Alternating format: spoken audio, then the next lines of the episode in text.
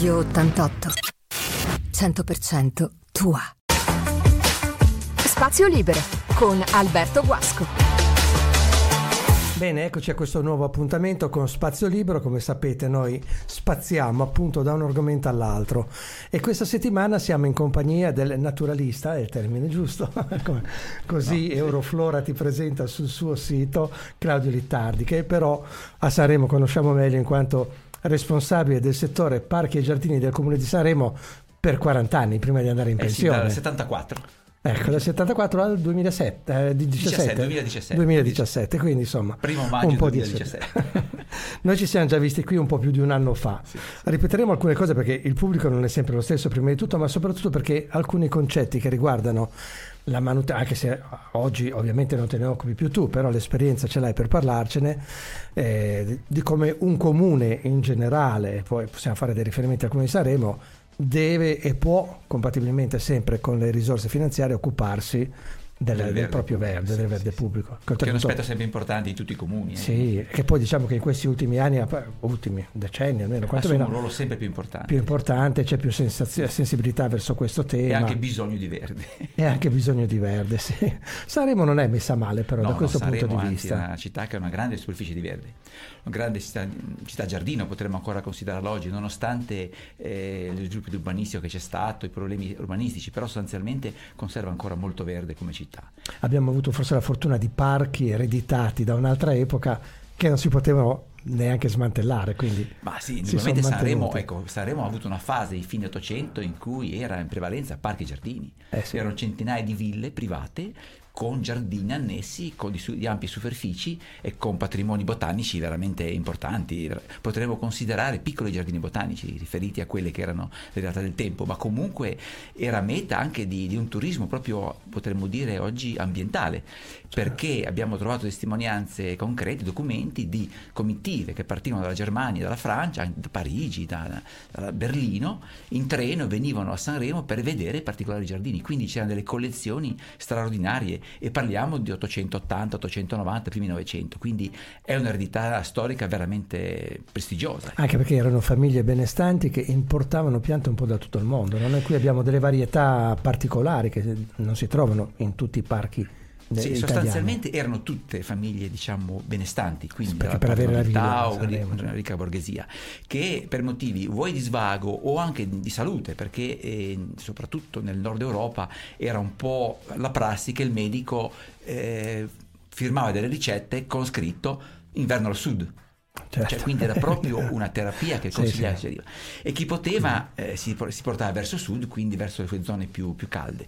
E Sanremo offriva il clima confortevole, eh, certamente inverni miti e allo stesso tempo un grado di, di urbanizzazione, di contatto sociale, di comunicazioni in grado di unire tutta l'Europa. Sì. Se consideriamo che il treno diretto che attraversava Vienna e San Pietroburgo passava per Sanremo. Che fu la ferrovia proprio a dare una svolta alla città di Sanremo. Sì, nel 1861, un, 874. Vado, a, memo- eh, vado, sì. vado a memoria più o meno quel periodo. In pratica ha unito eh, due mondi dell'Europa, nord, eh, est e ovest, e pa- i treni passavano poi sulla costa. E, e a quei tempi ci si muoveva, anche i nobili si muovevano con il treno. Con il treno. Perché Se consideriamo che in una giornata si poteva arrivare da Parigi sulla Costa Azzurra, quindi per quei tempi certo. era qualcosa qualcosa di veramente straordinario. E quindi abbiamo avuto questa eredità prima del sacco edilizio degli anni del dopoguerra, con le strade che conosciamo, via Martiri, via, via Pietragosti e quant'altro, sì, e buona diciamo, parte della collina. la città rispetto a quello che è la sua vocazione. Eh, è stata un po', giardini, sì. Certo. Poi c'è la zona dei giardini, ne approfitto, eh, non voglio andare fuori tema, ma dei giardini Regina Elena, no? che, dove c'era un insediamento che con il terremoto era collato. Lì sono stati eh, realizzati dopo il terremoto. Dopo il terremoto, dopo il terremoto sulle macerie sulle di quello macerie, che era. del terremoto hanno realizzato questi giardini eh, dedicati alla Regina Margherita, quindi è stato qualcosa di veramente eh, importante e una scelta anche urbanistica interessante tempi, perché sì. hanno trasformato i ruderi, una parte di città demolita, in un splendido giardino. Certo, all'epoca in una posizione tra l'altro bellissima, dominante. Peccato che stando lì adesso a sinistra si vede il mare, bellissimo, a destra si vede via Martiri, via Petragosti e la collina di fronte. Lo sviluppo urbanistico. Di Mi perdonino quelli che abitano in via Martiri, via Petragosti. Io sono cresciuto, sono vissuto per 50 anni in via Zefiro Massa, quindi so di cosa parlo. Erano orti un tempo, erano, eh, erano orti, erano orti. Ci siamo cresciuti perché qualcuno ci ha costruito i palazzi esagerando un po', anzi esagerando molto. Adesso un po' di musica. Radio 88, 100% tua. Eccoci ancora con Claudio Rittardi, responsabile per molti anni, come abbiamo detto, per 40 anni, del verde pubblico di Sanremo, cioè parchi e giardini. E eh, oggi su internet ci sono gli specialisti di ogni argomento. Qualunque cosa si tocchi, esce qualcuno che, eh, lo so, non ne abbiamo parlato fuori onda, però è un chiodo fisso che ho che vorrebbe insegnare a chi è del mestiere come si fa, come non si fa. E questo è sbagliato, quest'altro è sbagliato. Questo succede in tutti i campi, ma succede anche a Sanremo, ad esempio, con il verde, no? con gli alberi, lo sappiamo, un albero se è da abbattere, se non è da abbattere, gli alberi hanno una loro vita naturale. A volte si stacca, è successo, è cronaca di quasi tutti i giorni in questo periodo col maltempo, rami pesanti dei pini che si staccano e che crollano e va bene fino a quando questi, questi alberi cadono dove non c'è nessuno, perché o sono zone private o in quel momento non c'è nessuno, però ricordiamoci che in via Nino Bixio, in via Roma, la tragedia si è sfiorata proprio perché uno è caduto di notte ed era davanti alle scuole, di giorno certo. sarebbe stato un dramma. In via Roma è cresciuta quella pianta, eh, cosa, cosa, sono? Dei ficus, quelle, quelle piante enormi ficus che erano via... Ecco che si è abbattuta sulla strada, è andata bene in quell'ora lì e tutto, che non ci sia scappato qualcosa di, di, di peggio. In Corso Garibaldi sono caduti anche. In Corso Garibaldi platani. No, sì, sì. E naturalmente in questo caso scattano verifiche, ma il comune attraverso i, i suoi organi ha una, prima di tutto ha un, un, come chiamiamo un termine esatto, adesso mi verrebbe a dire archivio, ma comunque ha una mappatura di tutte le piante del comune ma... e un po' dello, dello, stato di salute, cioè dove c'è il sospetto che qualcosa possa, no? cioè, c'è qualche sintomo, eh, si va a vedere la pianta con gli strumenti che sono a disposizione ovviamente. Ma io con l'esperienza che ho posso dire che Sanremo è sempre stata in prima fila per quanto riguarda il verde pubblico urbano e soprattutto l'alberate. Non dimentichiamo che uno dei primi regolamenti di tutela del verde eh, pubblico e privato, privato è del comune di Sanremo del 1995, quindi è stato leader Sanremo sotto questo profilo. Uno dei primi censimenti informatizzati l'ha fatto il Comune di Sanremo.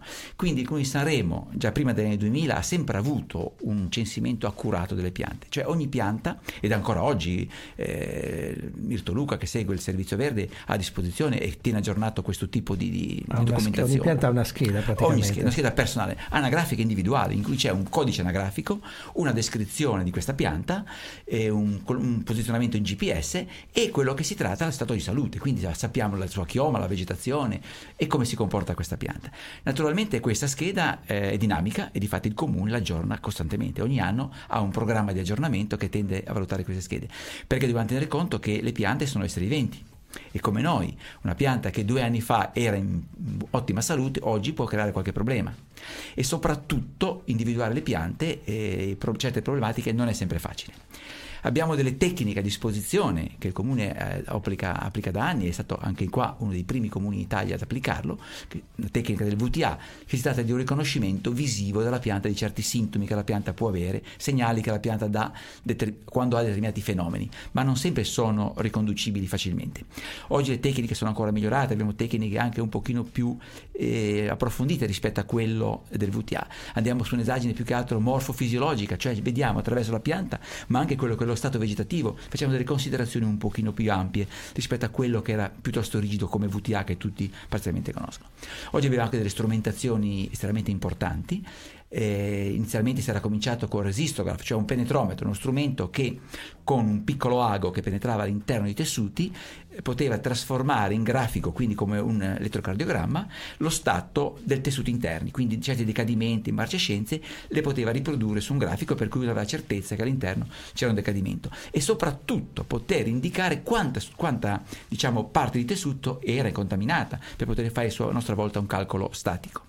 Oggi si dispone anche della tomografia sonica, vale a dire che noi mettiamo dei sensori attorno alla pianta, questi impulsi, eh, questa onda sonora attraversa il legno e in base alla rapidità di risposta da un sensore all'altro localizza determinati punti in cui c'è decadimento interno e lo trasferisce su una mappatura grafica cromatica stampata che possiamo sapere, quindi sono cose estremamente utili. Come saremo applica tu che sappia io tutti questi ancora oggi ecco. e sempre di più queste strumentazioni. Sono strumenti diagnostici importanti, però mh, mm, mi sembra, eh, vado così a tentoni, eh, che sia un po' come l'ASL per noi, nel senso che ci sono degli strumenti avanzatissimi, eh, però siamo in tanti e quindi per accedere a volte passano dei mesi, addirittura degli anni per poter fare un determinato tipo di esame. Immagino che anche per il comune di Sanremo sia così, cioè le piante sono veramente tante, quindi questo, questo, tipo di esame verrà fatto sulle piante che appunto presentano sì. visivamente qualche problema, certo. perché mi viene difficile immaginare che ogni pianta di Sanremo possa essere soggetta a tutti la tecnica, eh, che si usava quando, quando, c'ero io, ancora oggi è certamente più perfezionata, più passa il tempo, è quella di avere uno screening visivo di tutta la popolazione. La popolazione. Si individuano quelle piante che evidenziano in cui c'è qualche sospetto e quelle che manifestano qualche problema particolare e che eh, pongono dei maggiori dubbi sulla stabilità si, si applica fare quindi c'è certo. un'economizzazione delle risorse certo. e la capacità di operare in maniera molto puntuale tendenzialmente quando viene deciso l'abbattimento di una pianta, adesso qui poi me ne vorranno, anzi io ne approfitto per invitarli in studio quelli del PAT, di questo comitato che è a difesa del verde, avrò modo poi di contattarli, ma tendenzialmente quando si decide un abbattimento è perché queste analisi sono state fatte e quella pianta potrebbe costituire materialmente un pericolo, a parte le necessità certo. che possono esserci per costruire una via o o, o, rifare un progetto urbano, diciamo così, però generalmente... Ma queste associazioni hanno un ruolo molto importante nelle città perché sensibilizzano e quindi portano certi aspetti sotto gli occhi di tutti. Per quanto riguarda Sanremo io posso dire che c'è sempre stata tanta attenzione agli abbattimenti eh, molto rispetto sulla pianta. Certamente eh, nel momento in cui si opera su una pianta, sulla stabilità, ci sono delle responsabilità ben precise. Chi va a verificare la, sicur- la, sicurezza di un albero e deve garantire a sua volta quando, le condizioni, la propensione al cedimento, cioè se questa pianta ha o meno le caratteristiche per poter rimanere in piedi, ha una responsabilità ben precisa e che sottoscrive. Certo. Quindi se questa pianta non ha questa propensione al cedimento garantita, non ha queste caratteristiche importanti e si trova in, condi- in luoghi particolari che po- la caduta potrebbe compromettere la vita dei cittadini o creare danni importanti, è giusto intervenire e rimediare a questo fatto perché il comune ha il dovere la, di precauzione, quindi anche di tutelare la salute dei cittadini. E tra l'altro adesso ascolteremo un po' di musica, ma c'è poi un vivaio del comune, ci sono gli interventi, cioè per ogni albero che viene abbattuto c'è poi in qualche modo una si provvede una, sì, sì, con una sostituzione. Radio 88 100% tua. Bene, Eccoci sempre con Claudio Littardi, stiamo parlando di parchi, giardini, con riferimento particolare al comune di Sanremo, ma mi piacerebbe avere più tempo perché nel fuori onda vengono fuori sempre delle cose importanti che nonostante ci siamo già visti diverse volte negli anni e che abbia seguito anni addietro anche l'attività, quando è, scopro sempre qualcosa che mi intriga.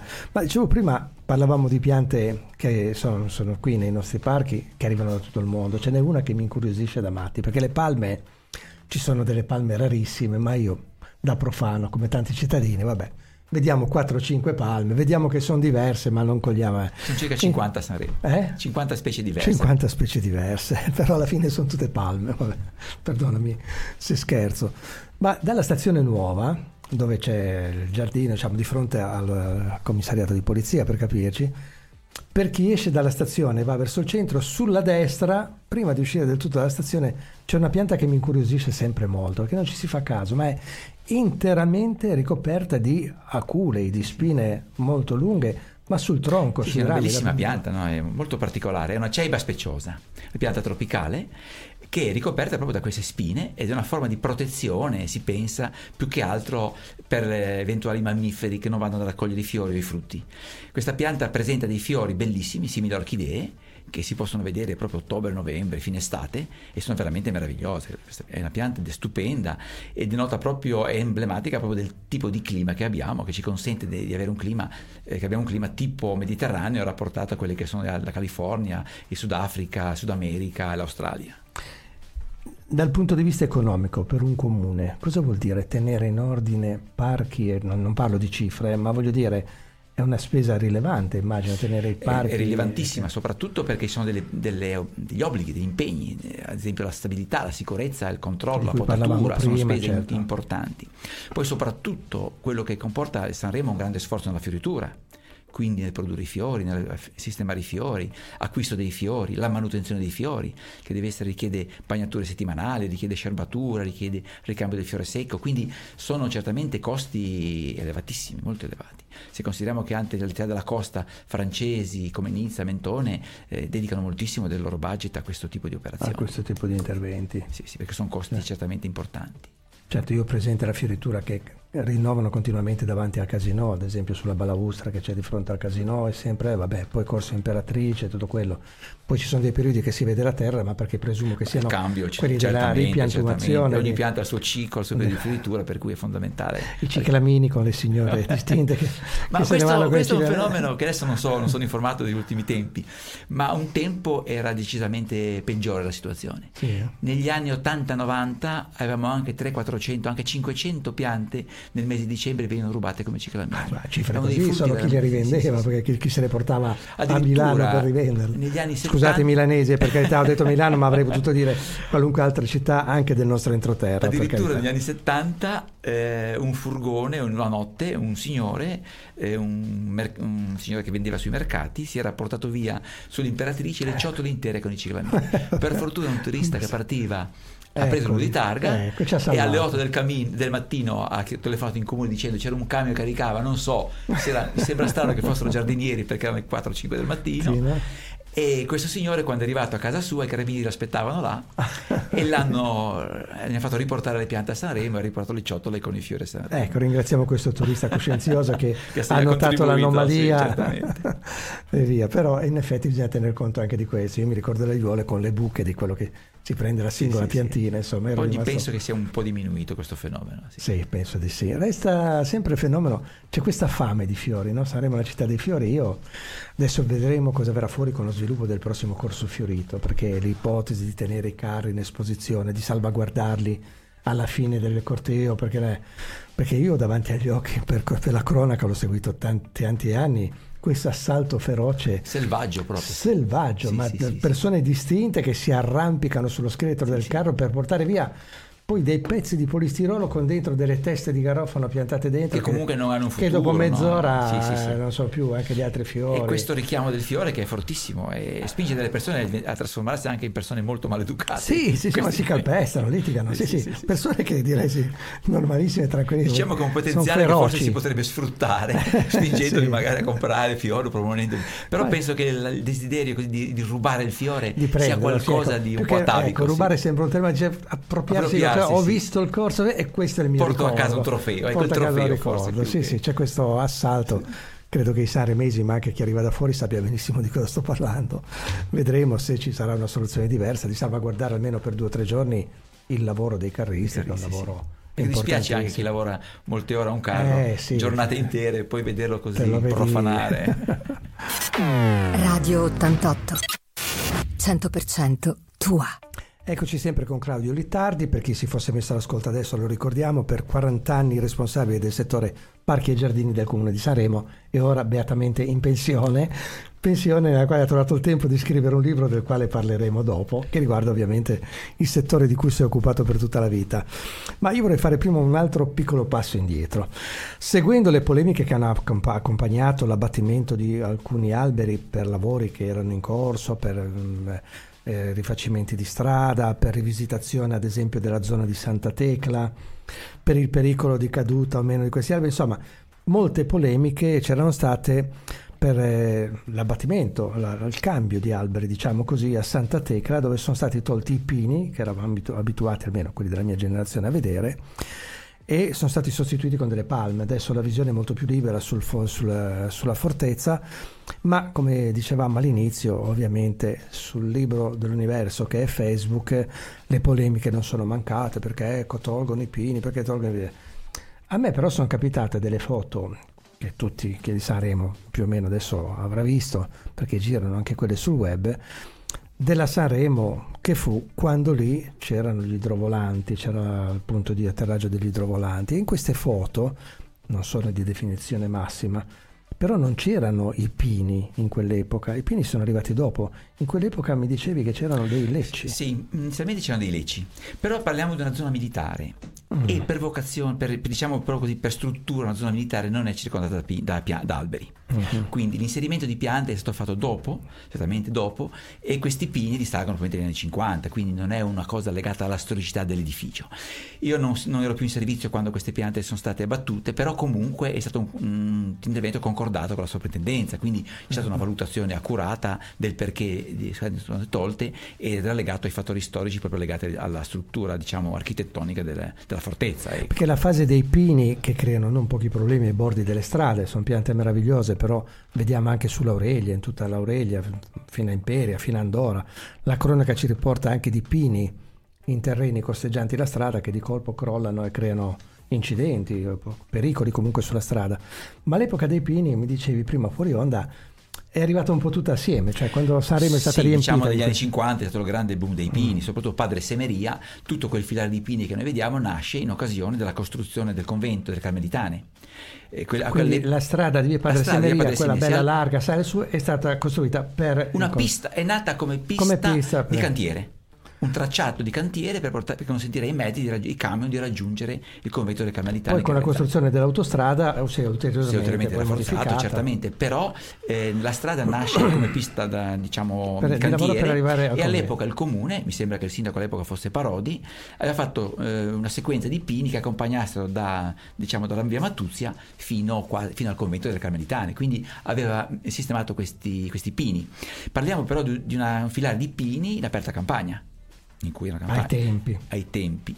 Tutto lo sviluppo urbanistico, le case, i palazzi, gli edifici sono venuti dopo. Quindi in pratica i pini che erano solitari in mezzo a questo, questo campo, questa aperta campagna, possiamo in collina, si sono trovati poi soverchiati e stretti dai palazzi. Eh, Quindi, anche perché il pino ha una chioma, ha bisogno di spazio, di espandersi in, man- in maniera regolare. Per non il pino squilibrare. è una bellissima pianta, però ha bisogno di spazio e ha una sua biologia particolare, una biologia che lo vede legato all'apparato radicale particolarmente esteso, un apparato radicale che tendenzialmente eh, dal suo terreno diciamo d'origine, eh, parliamo di terreni non eh, argillosi o pesanti, ma terreni fondamentalmente ghiaiosi, eh, ad alto diciamo, presenza di, di, par- di particelle diciamo, eh, minerali, per cui consentiva a queste radici di poter respirare e di poter muoversi con una certa tranquillità. Oggi come oggi questi pini più delle volte sono in condizioni eh, di terreni molto pesanti, quindi qua, in alcuni casi quando piove molto diventano asfitici e quindi la pianta cerca eh, ossigeno, cerca aria e si, porta, e si mantiene verso l'alto. Quindi abbiamo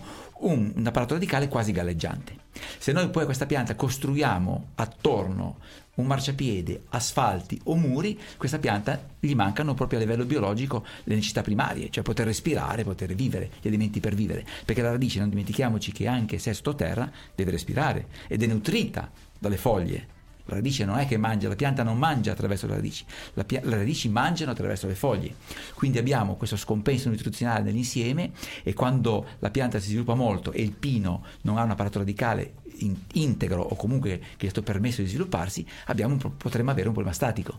Ma è un problema che noi non possiamo vedere dall'esterno ben difficilmente, per cui la consistenza di un apparato radicale nel suolo è sempre difficile. Oggi abbiamo dei sistemi particolarmente sofisticati che sono delle prove di trazione controllate.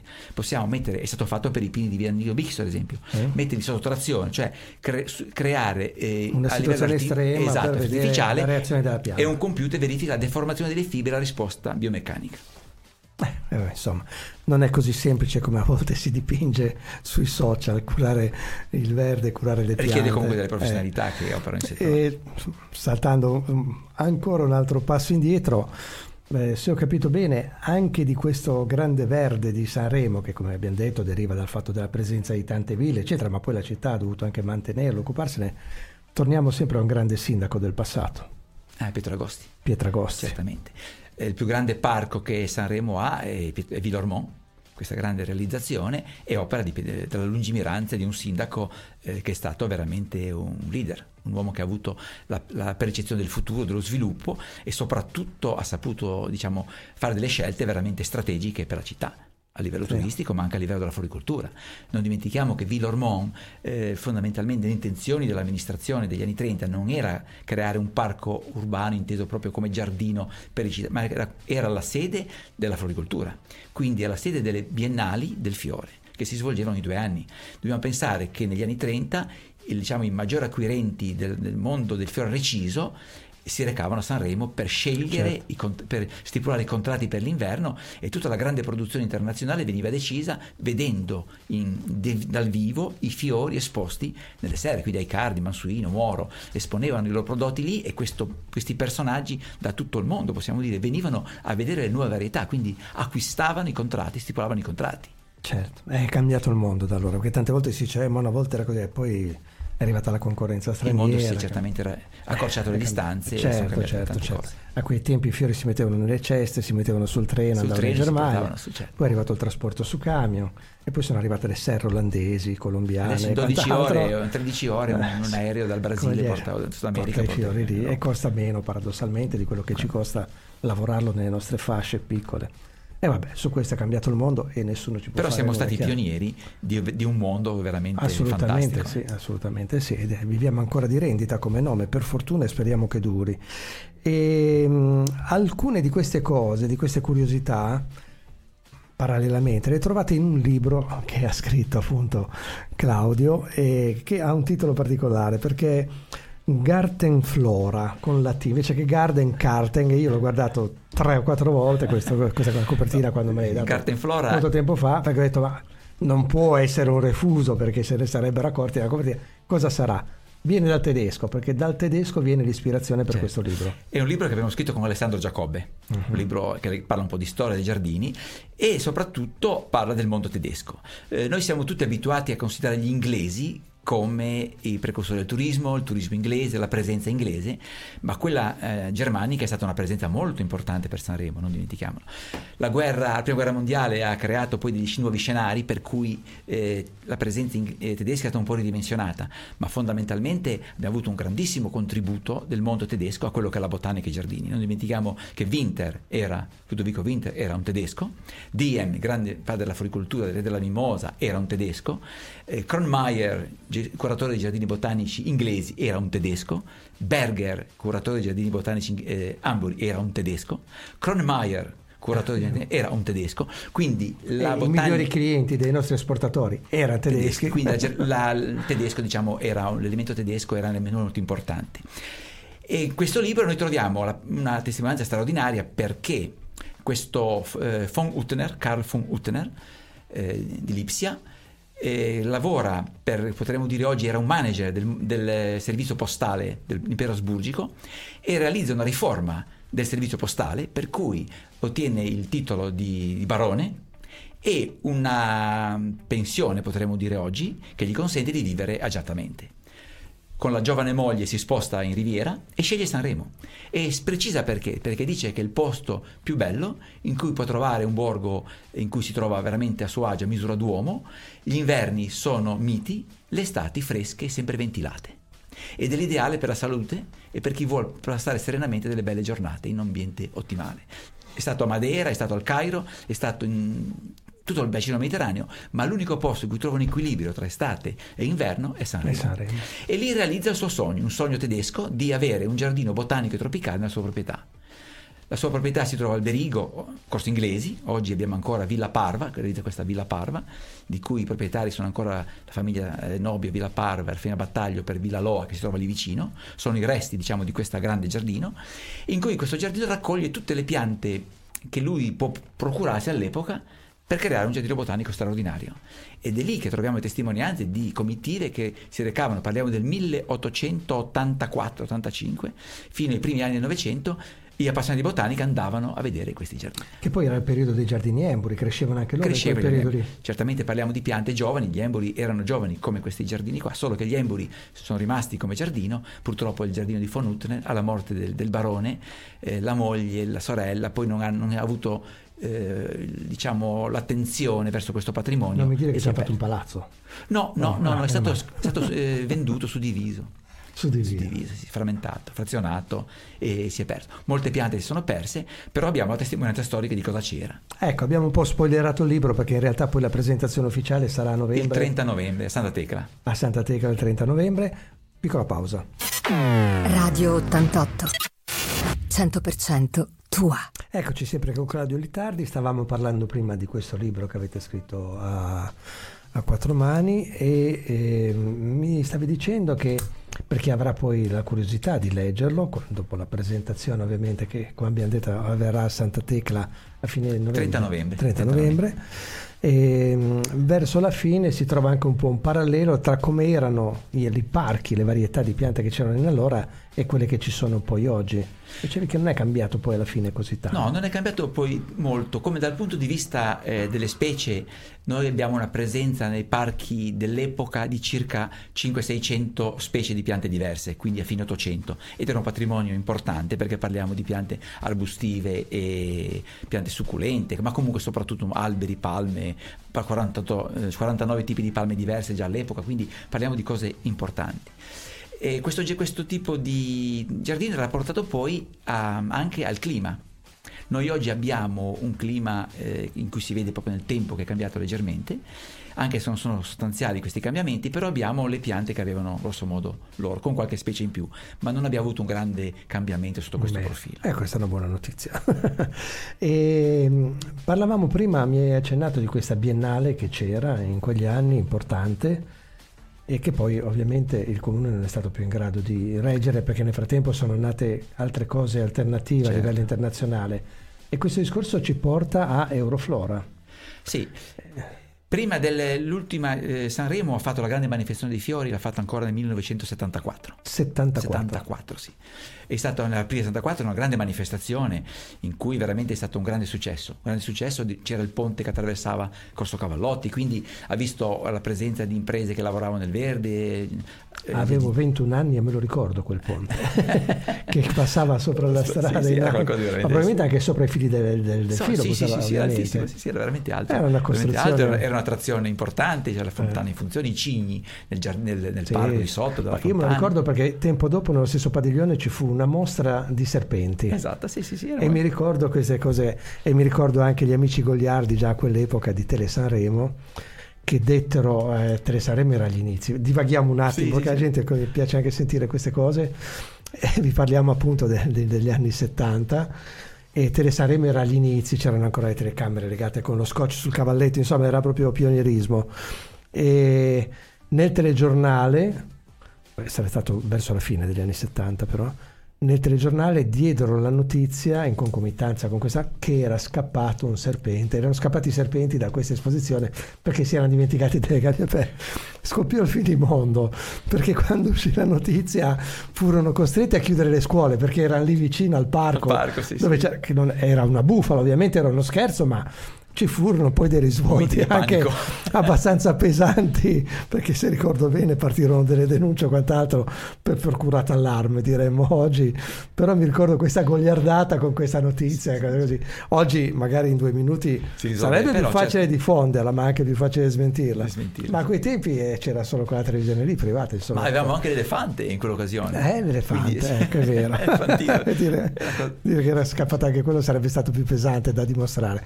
Comunque tornando ai fiori c'era questo ponte, c'era questa eh, biennale, come dicevi, e da lì poi il comune invece si è spostato lui ad Euroflora. Eh, sì, la manifestazione era, era, importante ma richiedeva un impegno finanziario enorme e soprattutto eh, gli spazi erano, erano troppo, troppo, ridotti rispetto a quello alla potenzialità che aveva una manifestazione di questo certo. tipo. E la successiva sarà, è stata poi Euroflora nel 76 in cui le Flora lì che ogni 5 anni si spostavano per una nazione europea sono state accolte da Genova che ha potuto presentarsi, offrire eh, le fiere sul mare, i padiglioni sul mare, quindi aveva una capacità di accoglienza veramente straordinaria come padiglioni, come superficie mm. ed è stato il grande poi sviluppo di Euroflora che fino alle ultime edizioni ha portato mm. migliaia di visitatori. Io mi ricordo dell'ultima edizione del materiale tuo perché tu hai collaborato già in pensione dal comune ma hai collaborato come consulente. Come Con il comune di Imperia con il comune d'Imperia. Ah, con il comune d'Imperia. Imperia. Eh, i cugini. sì, sì, ah, no, eh, questa mi mancava. Eh. Eh, no. Ma no, a Imperia ha un bellissimo giardino che è Villa Grocco, splendido giardino. E è vero, è vero, ha presentato Villa Grocco eh, Va bene, te la perdoniamo questa. Radio 88. 100% tua. Eccoci sempre con Claudio Littardi. Abbiamo parlato di giardini, di piante e quant'altro, va bene, ma adesso ascoltateci con attenzione se siete sintonizzati su Radio 88 perché vi do qualche chicca che poi vi, per chi non la sa vi permette di fare bella figura di sera con qualche discussione con gli amici perché ho sentito delle cose che io anche da Sare Masco e da operatore del settore dal punto di vista giornalistico scopro, forse me l'avevi già raccontata e me ne sono dimenticate, sarà l'età, ma sono cose curiosissime. Allora, io ti ho chiesto fuori onda quali sono le piante endemiche, quelle tipiche del nostro territorio, che dici, questa è nostra. Tu mi hai detto il carrubo, e eh, vabbè, eh, il leccio, eh, e poi io ti ho chiesto, ma le palme adesso è già un po' di tempo che ci sono da noi, possiamo considerarle? E qui si apre questo capitolo. Allora, la palma da quando è che è qui? Allora, sulle palme possiamo fare, dobbiamo fare due considerazioni. Abbiamo una palma endemica, ligure, cioè proprio nostra, che è il Camerus humilis, di cui le ultime stazioni sono state ancora trovate a inizio 800 tra Roccabrun, eh, il confine italiano, il confine francese, quindi erano insediamenti spontanei, come sono ancora oggi in tutto il sud Italia, eh, la Sardegna, e faceva parte di questo grande eh, diciamo, areale. Invece eh, le palme da datteri sono palme che sono da noi dal 1300. Abbiamo negli statuti comunali di Sanremo importate import- queste. Quindi in pratica abbiamo la prova, la prova testimonianza concreta che queste piante erano coltivate a Sanremo già dal 1354. Eh, quindi possiamo considerarle nostre oggi. Quindi, perché si considerano le piante esotiche quelle introdotte in Europa dopo la scoperta dell'America. Quindi quelle antecedenti al 1492 non sono più considerate per convenzione piante esotiche, ma piante nostrane, comunque piante legate al nostro territorio.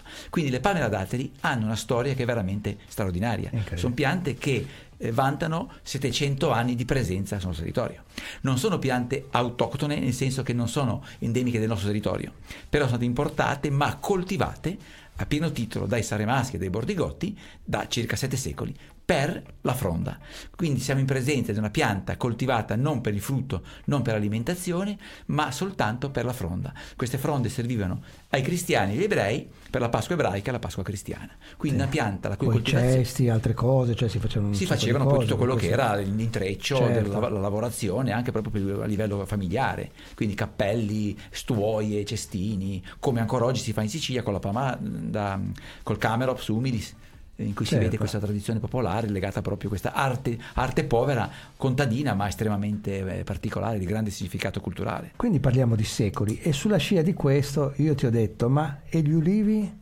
Perché io sapevo che erano stati portati, insomma, anche quelli ce li siamo presi no? da, dall'Africa, tanto per essere generici così. Ma ecco, Paradossalmente la palma e i fichi hanno avuto una ah, storia fichi, commerciale. Stai parlando dei fichi adesso sì. Io parlavo degli ulivi. Sì, sì. So. Invece par- mi dicevi che il fico è una pianta nostra. La pianta, il fico è una pianta eh, diciamo nostra, ma soprattutto è una pianta che eh, le, alcune eh, diciamo, cultiva, sono state varietà, sono state largamente diffuse e sono tutti cloni, perché il fico che noi mangiamo eh, comunemente è un clone e si può riprodurre solo da talea.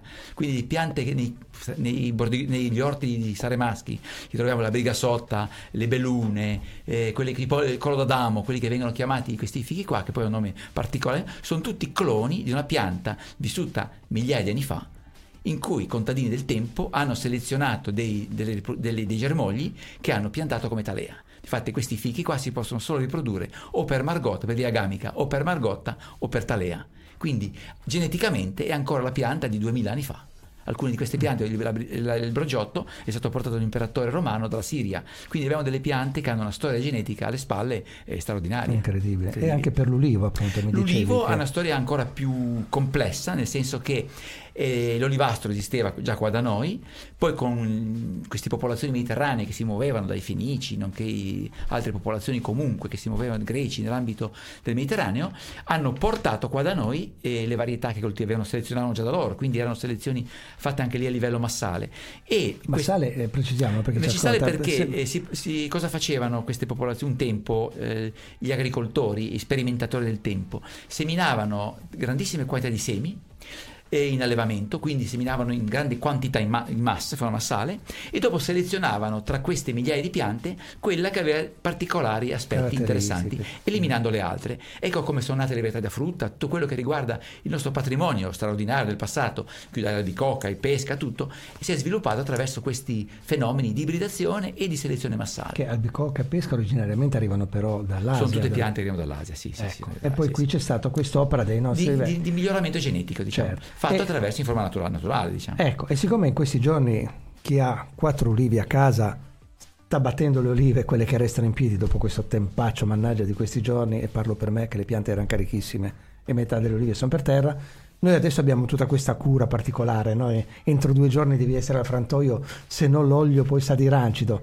Ma una volta No, le olive venivano no, raccolte era, per terra fino ad aprile. fino ad aprile, si passava l'inverno in primavera. Non c'era tutta questa ricerca dell'olio puro. Certamente eh, bisogna fare una considerazione. Noi siamo abituati a vedere oggi noi l'olio un elemento importante nella nostra dieta e nostra cucina. Un tempo non era così. Eh, a livello alimentare era, si preferiva generalmente il grasso animale. Mm. L'olivo era legato un po' a certi motivi religiosi, motivi illuminazione lampante, per, per, la salute, per i romani ad esempio lo usavano per eh, attività giniche, però fondamentalmente eh, non era un olio con i pregi che, che siamo abituati a, a, dare, a, dare, oggi. Quindi, ma eh, grande, il grande sviluppo della nostra olivicoltura non è tanto legato alla produzione di olio da mensa quanto all'olio pro- necessario per le industrie del sapone. Quindi nel XVI secolo, XVII secolo, questo grande sviluppo eh, dell'industria eh, francese, soprattutto Marsiglia, assorbiva grandissime quantità di olio. Che, che, in pratica la nostra zona poteva fornire in grandi quantità. Poi dopo il 1709, con la, grande, la mini glaciazione che ha provocato un dramma a livello agricolo nel territorio nostro, sì, qui era ha, ha distrutto completamente le coltivazioni di, di olivo in Francia, poi hanno più che ricostruire le coltivazioni poi sono orientati più sulla viticoltura mentre noi qua abbiamo ripiantato ulivi, siamo ripartiti come, o da ceppaia, si è ricostruito il, il patrimonio agricolo, c'è stato questo grande cambiamento e in pratica... Eh, questo grande sviluppo comunque ha continuato ad alimentare l'industria eh, france- di Marsiglia, sia per le lane, per la lavorazione della lana, sia per i saponi. Quindi il sapone di Marsiglia così rinomato. Esatto, cioè dentro il nostro... E il costo del, dell'olio era tale rispetto alla manodopera che ha spinto la popolazione locale a piantare olivi dove era possibile. E sono nate le fasce, tutti i mureti a secco, sì, e hanno piantato olivi fino a 600 metri, 700, ah, fino al limite climatico, proprio perché era una fonte di reddito straordinaria. E non si andava tanto per il sottile, perché c'erano proprio le persone che poi raccoglievano. Certo, non è la battuta L'importante è la quantità di, di sostanza grassa quantità. che veniva prodotta. Certo. Radio 88 100% tua. Eccoci sempre con Claudio Littardi, ci avviciniamo piano piano alla, al termine di questo appuntamento. Eh, prima abbiamo chiuso parlando di questa particolarità dell'olio, no? ci hai spiegato a cosa serviva in realtà l'olio, come veniva raccolto e io mi ricordo queste persone, dicevamo prima, donne, famiglie cioè, che raccoglievano ma proprio per terra con le mani nel terreno cioè, mi ricordo, me l'ha raccontato, certo. non è che l'ho vista, però è proprio cambiato. Io l'ho ancora vista da bambino, mia nonna le raccoglieva. Eh sì. Eh. Addirittura con un legnetto le faceva uscire dal buco del muro. l'ho raccolta proprio. Certamente non potevano avere del buon olio. Non, non erano extravergine, diciamo sì, così. Però per l'uso che dici tu era perfetto, quindi sapone e altre cose. Ma in realtà Imperia, adesso qui divago, non, non è il tuo settore eccetera tutto, ma Imperia non è mai stata famosa ai tempi per, la, per l'olio extra. Era famosa perché qui si lavorava l'olio, le, si lavoravano le olive che arrivavano da fuori, si lavorava l'olio che arrivava da fuori, non le olive. Eh, era una raffineria, c'erano tante raffinerie, eh sì, c'era così, non è... Oneglia ha avuto una, ha una tradizione olearia importantissima, sì. quindi già medievale come produzione e tutto. E, però, però diciamo il grande boom eh, dell'olio è stato negli anni 30 col Porto Franco. Eh quindi con l'industria della raffinazione dell'olio e certamente ha creato un movimento finanziario straordinario come import-export, certo. con qualità più o meno magari eh, valido, però comunque è un grande movimento commerciale. Sì. Ha avuto un ruolo importantissimo nell'economia dell'olicola proprio della regione di sicuro. Perché anche adesso ci sono delle aziende d'eccellenza con un olio eh, certo, squisito, certo, però le quantità non sono tali da poter, eh, cioè, le nostre zone sono quello che sono, quindi... Fa bisogno eh, grande, però fanno delle lavorazioni molto accurate, per cui c'è un prodotto sì, di altissimo livello oggi. e, e, a olio oliva si vede certo. perché insomma sono sempre delle eccellenze presentate in, in tutte le forme. E stavamo dicendo prima, a Euroflora abbiamo solo accennato no? questa partecipazione che hai avuto per il comune di Imperia, e questa è una cosa che non sapevo è ancora un evento importante nel mondo floricolo. Ma Aeroflora perché è biennale, Flo- biennale eh, no, quinquennale. Ah, quinquennale, giusto. Scusa, come, come eh, sì, sì, sì, è un lapsus mio, quinquennale. Sì, nazionale.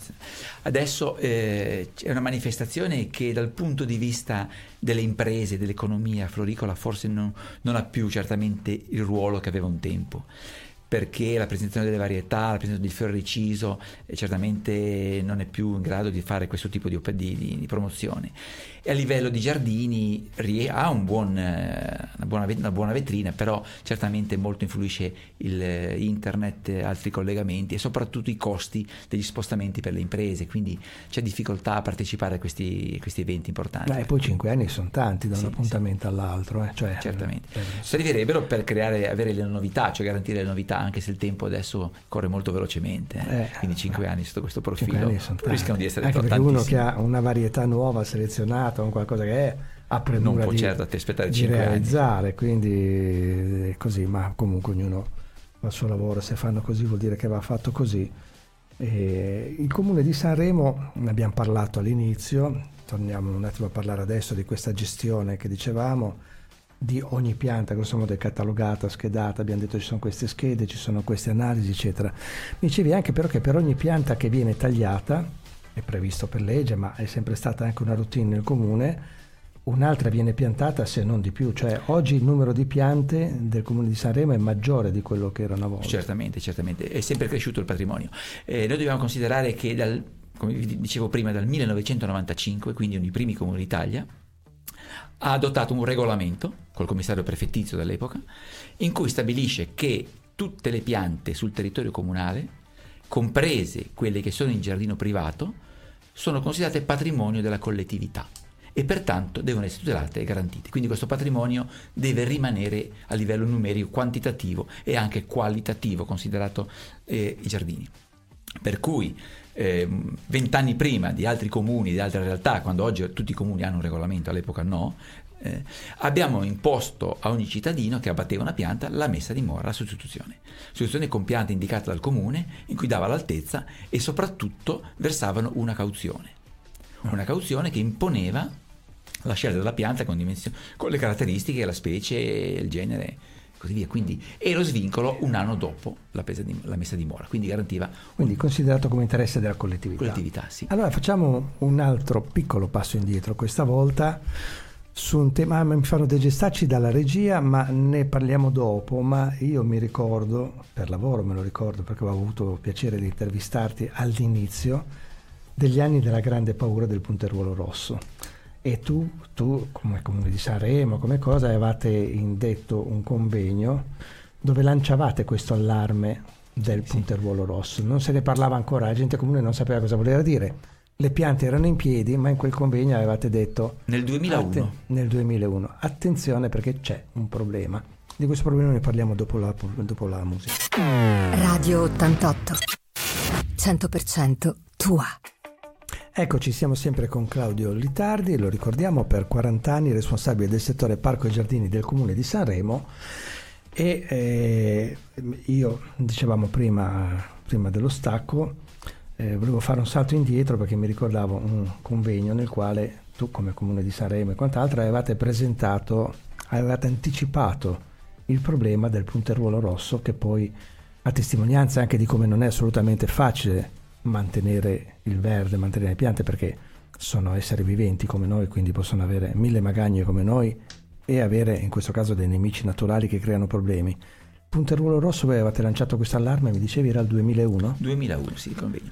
In pratica abbiamo fatto un convegno intitolato I predatori delle palme, ecco. in cui eh, esponevamo questa situazione. Ma eh, io giocavo in, in, sapendo di, di, di cosa parlavo perché nel 1997 ero andato in Spagna e avevo verificato in una Muñacar, una cittadina spagnola nel sud della Spagna, in cui era arrivato il punto rosso già nel 97 e aveva distrutto in quell'estate di tutte le palme da canariensi che c'erano in, quelle, in quella cittadina.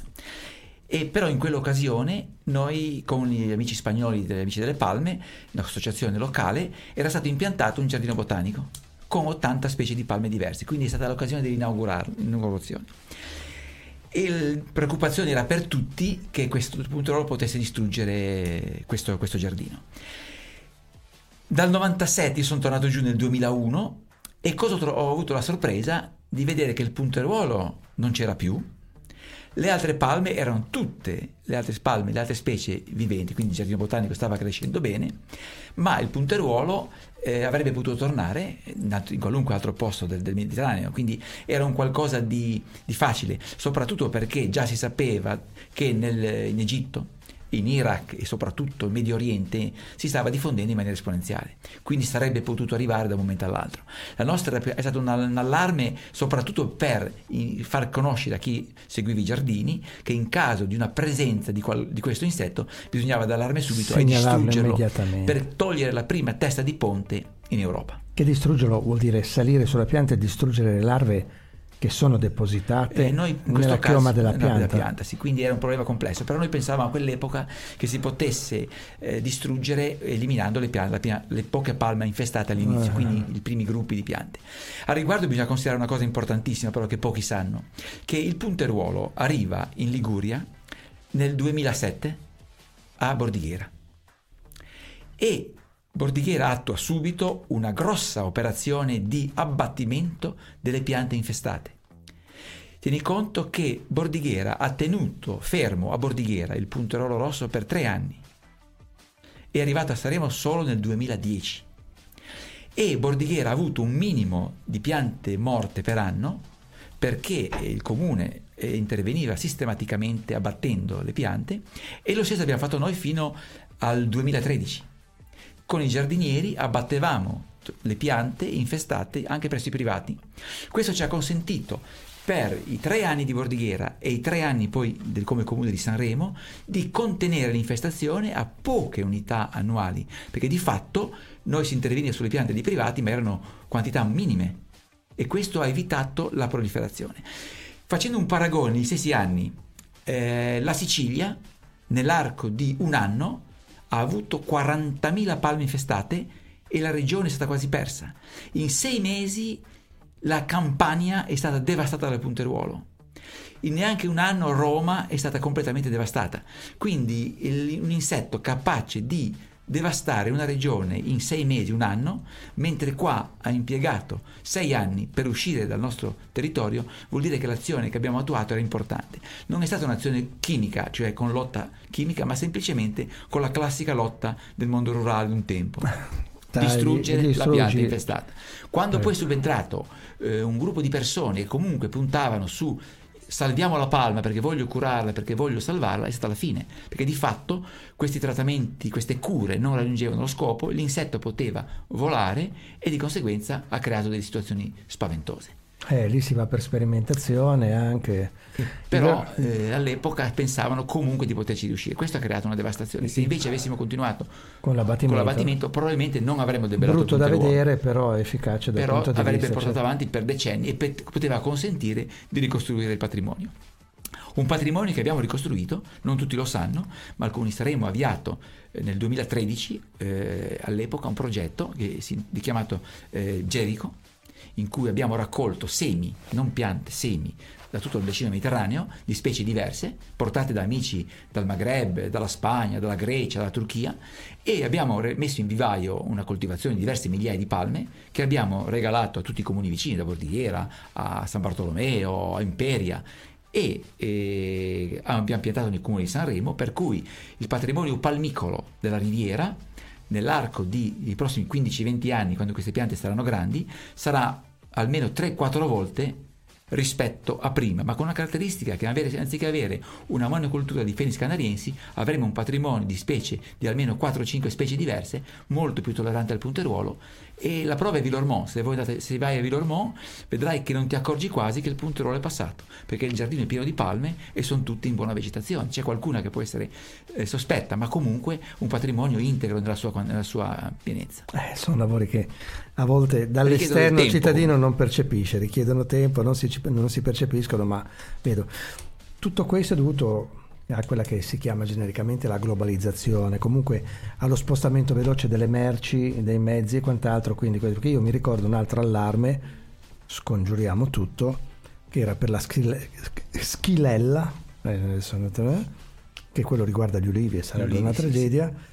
E che qui era arrivato, se ricordo bene, ma avevi detto, mh, mm, spero di non sbagliarmi, addirittura attraverso delle piante ornamentali dal mercato di Nizza, se non sì, sbaglio. in pratica la xylella è un, un allarme era, era legato anche a quelle, però per fortuna quello è stato tamponato è in qualche modo. Quindi è una cosa ancora più complessa che un insetto, si muove in forme diverse, colpisce moltissime piante ornamentali, non soltanto l'ulivo, è conosciuto a livello mondiale e purtroppo eh, ha avuto questa esplosione nel, nel, sud dell'Italia, in Puglia soprattutto. Eh, che sì. ha creato questo grandissimo danno, quelle, quelle ma per fortuna non si è verificato da altre parti. Il vero problema è che le conoscenze riguardo la xylella sono ancora non sufficienti per capire veramente questo fenomeno quindi la ricerca deve ancora approfondire questi aspetti perché è un qualcosa che non conosciamo bene. Perché un batterio viaggia anche sui tir che passano tutti Sotto i giorni scarpe, nel nostro sì, territorio, sì. dappertutto. Cioè, la terra che ci portiamo nelle scarpe. Non è tutto, certo. La capacità di penetrazione. Se pensiamo cosa succede nei porti quando arriva, quando scaricano questi container, quando portano questi materiali, è qualcosa di... Adesso una domanda che forse beh, tu adesso non sei più in comune da eh, sei anni, sì. quindi mh, mm, non puoi essere aggiornato su tutto, immagino, ma esiste una curiosità mia, una rete, un collegamento tra i comuni per allarmarsi l'un con l'altro in caso sì, di sì. infestazioni di questo tipo? Esiste un qualcosa sopra i singoli comuni? Beh, dal punto di vista fitosanitario esiste il servizio fitosanitario regionale sì, che è quello, è quello fondamentale. Che... Nei comuni poi esiste un'associazione di direttori tecnici dei comuni uh-huh. di cui come Sanremo siamo stati, eh, abbiamo avuto la, la, presidenza della regione per decenni, quindi uh-huh. questo, questa rete che unisce i comuni da Bolzano fino alla Sicilia uh-huh. e c'è questo grande contatto di responsabili di servizio che ci scambia le informazioni. Oggi poi con, con internet è Ed era facilissimo, difatti abbiamo avuto grandissimi contatti con loro, anche la lotta al punteruolo, quello che facciamo noi a Sanremo lo, mette, lo condividevamo giornalmente con tutti questi nostri colleghi d'Italia, di cui ognuno parlava, quindi quando noi parlavamo e portavamo avanti delle esperienze era qualcosa che era già in corso o comunque si discuteva con altri colleghi. C'era già una rete nel 2015, 16, 10 sì, sì. E poi ogni anno avevamo dei, dei, incontri nazionali in cui ci si incontrava personalmente, però di fatto la rete esisteva e via mail è molto forte, fotografie, mm. mail. Bene. Informazioni utili per chi, laureato all'Università della Vita, ogni tanto sui social scrive che non sapete fare il vostro lavoro. adesso, se la regia mi segue, un po' di musica. Radio 88 100% tua. Eccoci, siamo arrivati in conclusione di questo spazio libero, è l'ultimo intervento questo. Io spero che abbiate colto qualche curiosità che è uscita fuori. Sono cose un po' tra addetti ai lavori, un po' tra chi ha, come te è appassionato. Appassionati. Sì, eh, sì, si sente la passione perché certe cose sicuramente non ti servivano per andare a curare la singola pianta del comune, ma per una crescita personale. personale. Eh, chi si informa e va, segue e fa. E quindi alcune di queste curiosità ve le ricordo, eh? quindi le palme sono in questa zona dal 1300 e abbiamo visto il come perché sono arrivate. L'ulivo non c'era tutta questa cura dell'olio doc di oggi che se lo tieni due giorni lì le olive diventano arancide. Le olive si raccoglievano anche per terra, come abbiamo detto, fino alla primavera perché la massa delle olive serviva per l'industria del sapone, sapone in Francia e altri, altri utilizzi, quindi anche queste sono cose curiose che abbiamo sentito. Abbiamo parlato eh, delle, delle, piante tipiche del nostro territorio, noi abbiamo detto i lecci, il carubo, che mi ha, scarubo, chissà perché io lo associo a qualcosa di tremendamente esotico, boh, il carubo, invece no, è vero, il carubo poi tra l'altro è un alimento anche per gli animali molto... E delle palme di Porto Vecchio, che c'erano prima dei pini, prima ancora delle palme c'erano i lecci. Sì, lecci. Ecco, perché come zona militare tra l'altro non doveva esserci una forte, copertura, potesse, sì. c'era un forte, dovevano vedere bene la città per poter sparare contro la città. Sappiamo che i cannoni e, dei genovesi stati ecco, non erano contro gli invasori dal mare, ma erano contro i saremesi, questa è storia vecchia. E, e, poi torniamo un attimo, accenniamo di nuovo alla presentazione che farai di questo libro, Gartenflora, abbiamo detto, abbiamo capito il perché di questo Garten, che è questa Tedesco, derivazione tedesca e, e, abbiamo scoperto che alla fine erano più i tedeschi appassionati de, delle nostre zone, delle nostre piante quasi che noi stessi. Ma soprattutto perché i tedeschi che sono venuti in Riviera non, sono, erano degli sprovveduti o comunque dei turisti inteso proprio così, eh, quel piacere del, dell'ozio, del... erano persone che comunque avevano una formazione eh, culturale fr- pre- eh, forte. Certo. Winter, quando è arrivato in Riviera, alcuni hanno scritto che stato, ha scoperto le palme in Riviera, si è innamorato. No, lui ha studiato Erfurt. Erfurt, parliamo del 1840-850, aveva già delle serre con dei patrimoni di piante esotiche all'interno straordinari, in piena Germania, serre riscaldate. Quindi Winter conosceva le piante eh, esotiche, conosceva le piante del Sudafrica, la flora esotica e, e lavorava a, a, presso Huber, un altro tedesco che aveva un grandissimo vivaio verso Hier, quindi c'era proprio una rete di appassionati, di grandi esperti di lingua tedesca che era formata proprio a livello anche scolastico. E qui hanno scoperto, hanno eh, capito che, pratica, il clima, eh, che il clima nostro poteva si prestava benissimo a questo tipo, questo tipo di, di, Erano affascinati dal fatto di poter coltivare e riprodurre quello che loro non potevano, non potevano coltivare fuori. Perché là doveva essere parte serra. È un processo storico anche importante a livello culturale, perché Humboldt, che è stato uno dei più grandi naturalisti che, eh, esploratori, quando lui esplora tutto Sud America e per anni informa l'Europa sulle, sulle palme, sulle piante esotiche, affascina questo mondo tropicale, quindi crea proprio un'aspettativa, un desiderio di tropico che nel mondo tedesco verrà poi, sarà molto importante soprattutto anche poi con Goethe, con quel richiamo a quello che è l'Eden perduto, questo mondo incontaminato in cui fuggire da quello che è l'industrializzazione che avanza. Quindi la Liguria e il nostro territorio offriva proprio questo, un paesaggio incontaminato con un richiamo tropicale, come gli anglicani, gli inglesi troveranno i paesaggi biblici qua da noi, quindi vedranno quei paesaggi che richiamano la Bibbia. Avremo a Bordighera il, il posto di Rebecca, le palme sul mare, i fichi, l'olivo, la Palestina, la Palestina nuova, come viene chiamata questa zona qua, parliamo del 1600. Quindi era un qualcosa di profondo nella cultura germanica e nella cultura del territorio che faceva conoscere questo territorio proprio grazie alle sue piante. Bene, direi che questo è molto altro, come si dice, quindi lo ritroviamo con eh, un percorso storico interessante in questo libro Gartenflora, no? presentazione 30 La lente del barone von Hutten sui La... giardini. Il titolo, il sottotitolo è La lente del barone von Hutten sui giardini di Sanremo della Belle Époque.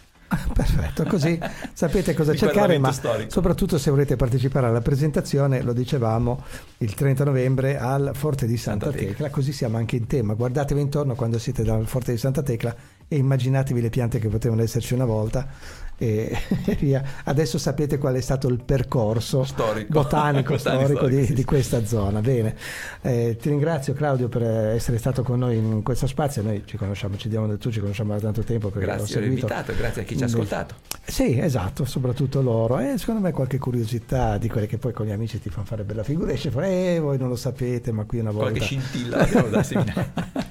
Va bene, ancora grazie a Claudio Litardi, naturalista e ex, ma col cuore c'è ancora secondo me dentro da come parla, responsabile dell'ufficio parchi, parchi e giardini del comune di Sanremo, la città dei fiori. Meglio di così non potevamo concludere. Grazie a tutti, grazie. Radio 88, 100% tua.